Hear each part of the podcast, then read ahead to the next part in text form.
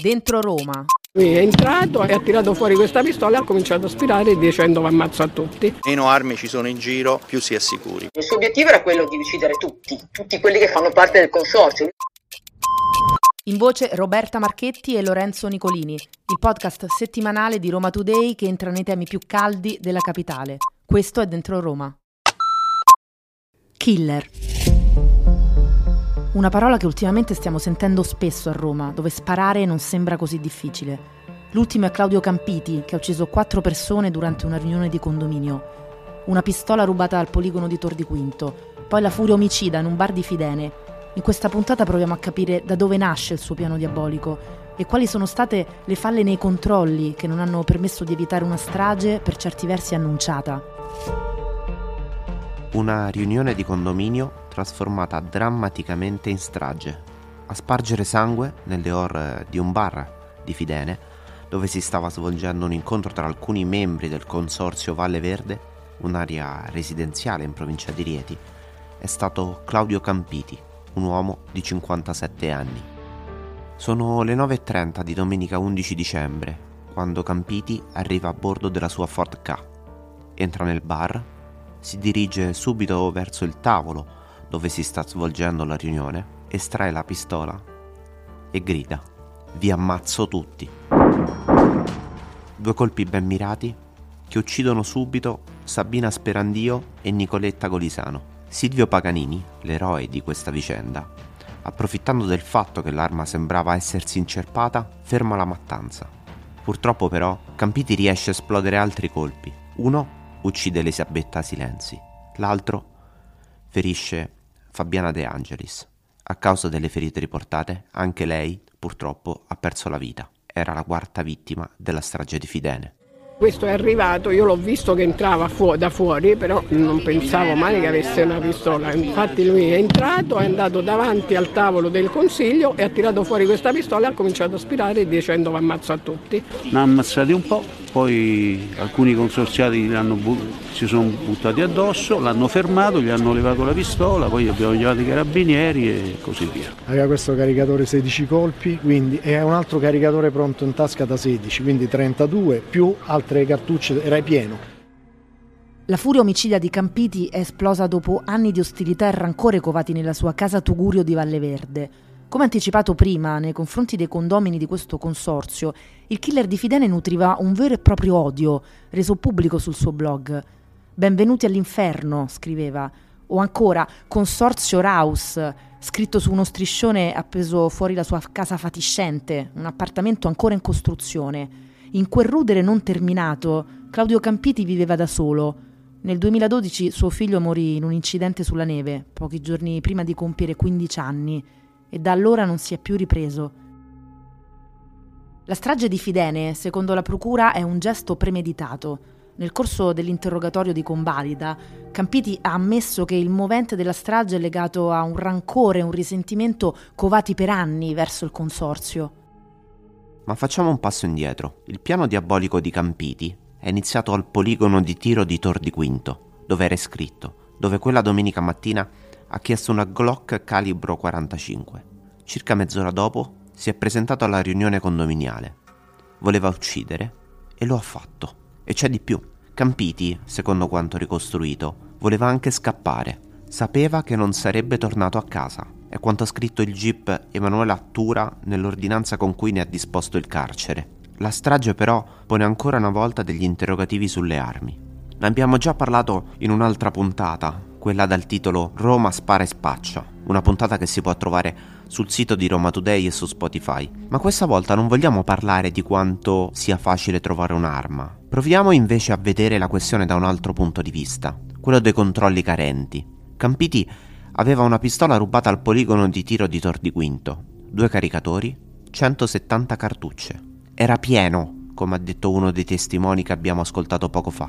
Allora il pensiero diventa quasi logico. È evidente che ci siano delle fale nei controlli. Dopo quanto accaduto a Fidene, il prefetto di Roma, Bruno Frattasi, ha convocato un tavolo per l'ordine e la sicurezza. Era presente anche il sindaco Roberto Gualtieri.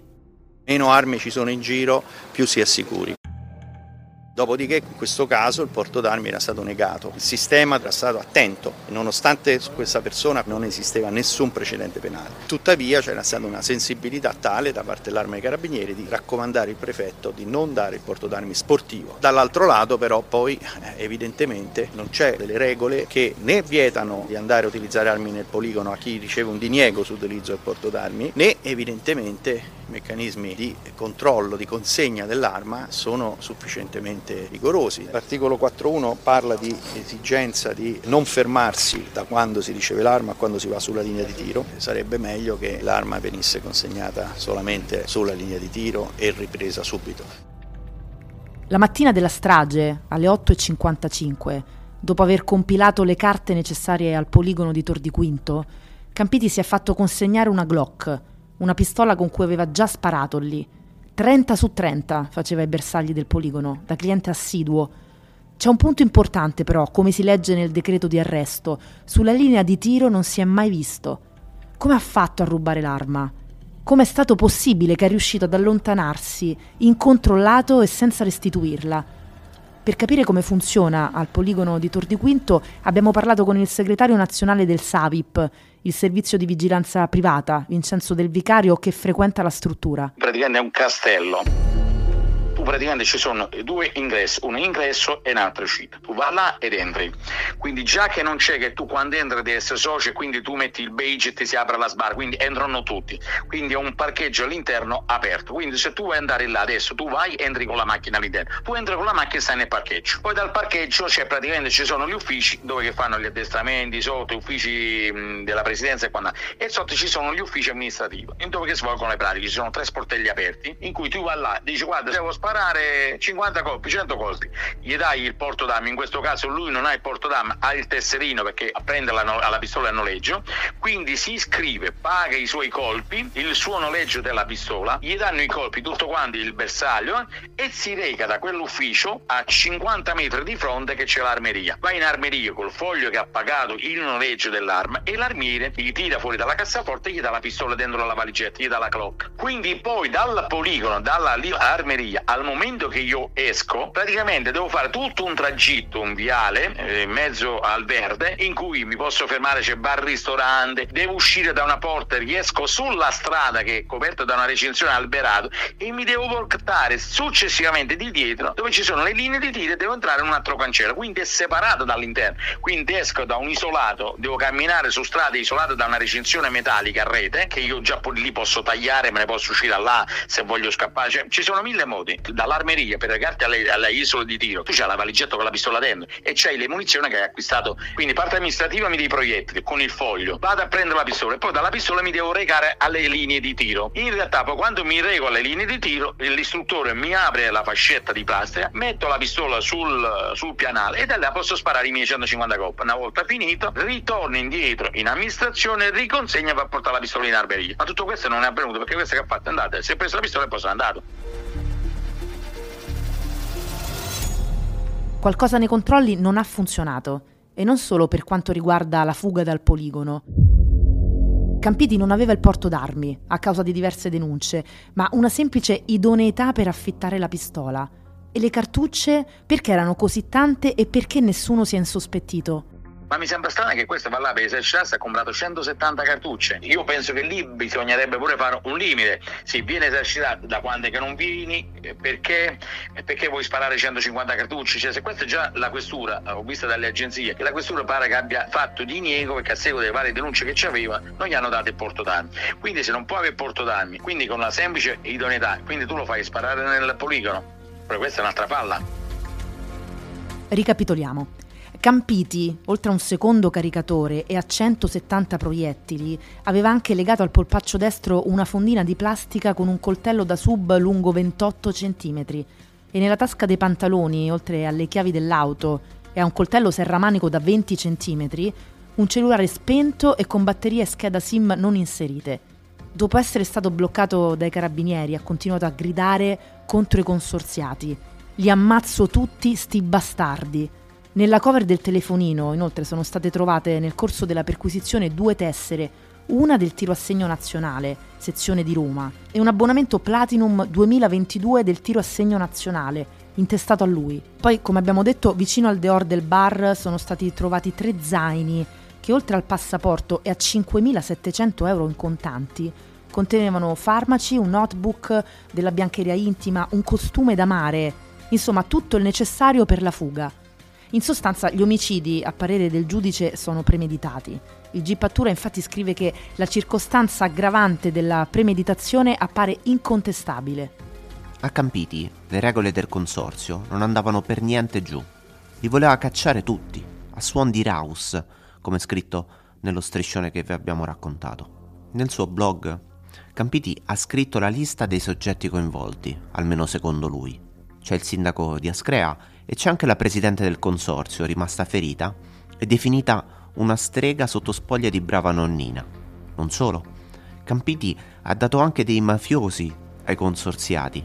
Campiti, sotto questo punto, nell'interrogatorio è stato molto lucido. Ha sottolineato più volte che era esasperato. Chiaramente non è una giustificazione. Anche il GIP lo sa e lo ha sottolineato nell'ordinanza che conferma la custodia cautelare in carcere. Nel blog Campiti sottolinea le colpi anche di un altro consorziato, almeno secondo la sua versione. Si becca 50.000 euro annui per la manutenzione delle strade, scriveva, e ancora utilizza il territorio del consorzio come discarica, non solo, perché su internet Campiti ha pubblicato anche diverse foto di materiali edili sparsi nelle sterpaglie e di alcune denunce per diffamazione che ha ricevuto. E poi c'è un'altra frase, che leggerla adesso fa venire i brividi. Ma in carcere, l'acqua che qui non mi danno, c'è? La domanda quindi è lecita. La strage di Fidene si poteva evitare? C'è più di un elemento in questa storia che lo fa pensare. I messaggi violenti e deliranti scritti sul blog, che oggi suonano come presagi, la personalità disturbata di Campiti, che viveva isolato in condizioni indigenti, e ovviamente anche le falle nei controlli hanno la loro fetta di responsabilità. Roberta Bruzzone, criminologa e psicologa forense con cui abbiamo parlato, di questo ne è certa. Io credo che Campiti abbia progettato a lungo quello che è accaduto e abbia progettato anche tutte le fasi indispensabili per riuscire a recuperare l'arma, per poter poi procedere con la strada. Il suo obiettivo era quello di uccidere tutti, tutti quelli che fanno parte del consorzio ormai aveva stabilmente inserito quelle persone nella lista dei suoi peggiori nemici e ha agito sulla scorta di questo tipo di scenario, quindi per una sorta di vendetta, alimentata sicuramente da una condizione diciamo, di interesse psicopatologico sotto il profilo generale. Chiaro che è una personalità disturbata la sua, però indubbiamente in maniera lucida e determinata, ben consapevole anche delle conseguenze delle sue azioni, tutte condizioni che sono pienamente compatibili con la piena imputabilità. Quindi quello che, insomma, che ha armato la sua mente è una buona dose d'odio e sicuramente sicuramente una, insomma, una personalità disturbata.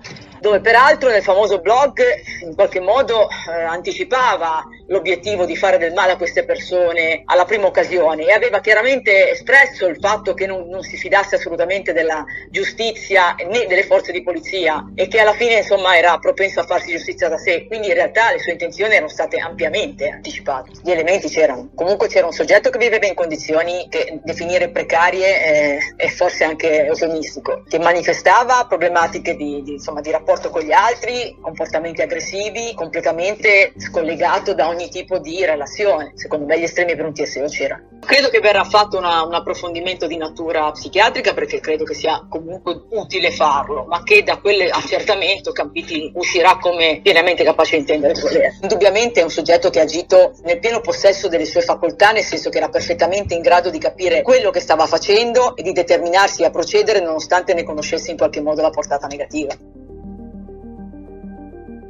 Prima Sabina Sperandio, pensionata di 71 anni, poi Nicoletta Golisano, mamma e commercialista di 50 anni, poco dopo, in successione, Elisabetta Silenzi, 55 anni e mamma di due figlie, e ancora Fabiana De Angelis, morta il 13 dicembre. Le ferite che aveva riportato erano troppo gravi. Era una mamma anche lei. La famiglia ha voluto donare i suoi organi. Quattro donne uccise per mano di Claudio Campiti. Dunque, la strage di Fidene si poteva evitare? Dentro Roma, il podcast settimanale di Roma Today. In voce Roberta Marchetti e Lorenzo Nicolini. In regia Giulia Bonanni e Alberto Pezzella. Dentro Roma è una produzione City News.